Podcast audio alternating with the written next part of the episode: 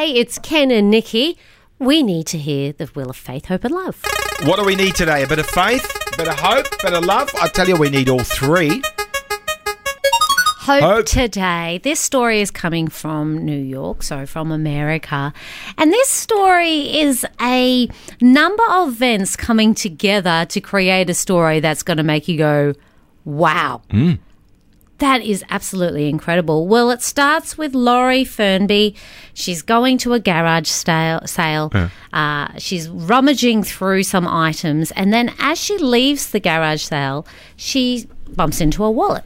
She picks up the wallet and realizes it belongs to a gentleman named George. Now she knows he's from Jamaica because there's some Jamaican money in there and some American money. So she's like, okay, well, how can I locate this man?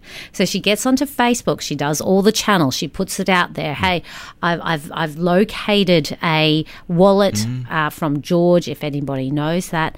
Uh, didn't think very much of it, but was just like, I really need to find the owner of this wallet. You know how annoying it can be when you've lost your wallet. It's not about the money; it's about all the identification cards and and all of those things. So she thought, you know, it's really important that I find George.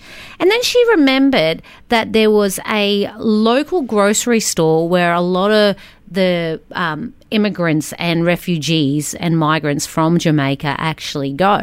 And so she just just on a whim, went and spoke to the grocery manager and said, Look, I found this guy's wallet. His name's George. And if you know him or you know of anyone, maybe you could just hmm. put it out there. So the store manager did that.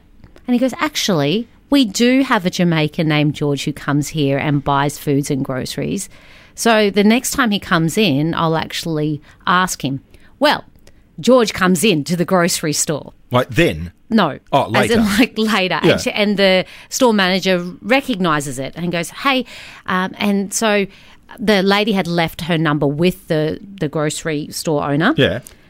He gives Laurie a call and realizes that it's his wallet. Oh, so, they- they George get- has got his wallet back. Yes. So they've reconnected through multiple ways of how you can actually do that, but Nice. they were able to get back together. Now, this is where it, it doesn't stop here. Oh, okay.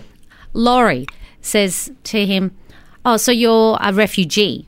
And he's like, "Yeah, I'm a refugee." And she's like, "What? Are, what does a refugee need when they come to America? What sort of things? What sort of things would help you and assist you?" And he goes, "Well, actually, clothing." Um, footwear and things like that because when we come here we, we, we come with what we really have on our backs and so Laurie decides to put a clothing drive together and ends up blessing not just George, Yeah. but that whole community. Oh, so good.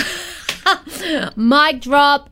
Boom. Boom. Yeah. Wonderful people. Wonderful people. I'm often reminded about that Bible verse about hospitality and taking care of people that, you know, when we're giving that when we're given that opportunity, Mm. we could be entertaining angels. That always makes me think of of when I hear that, man. it makes me think of that. But here is something to ponder today.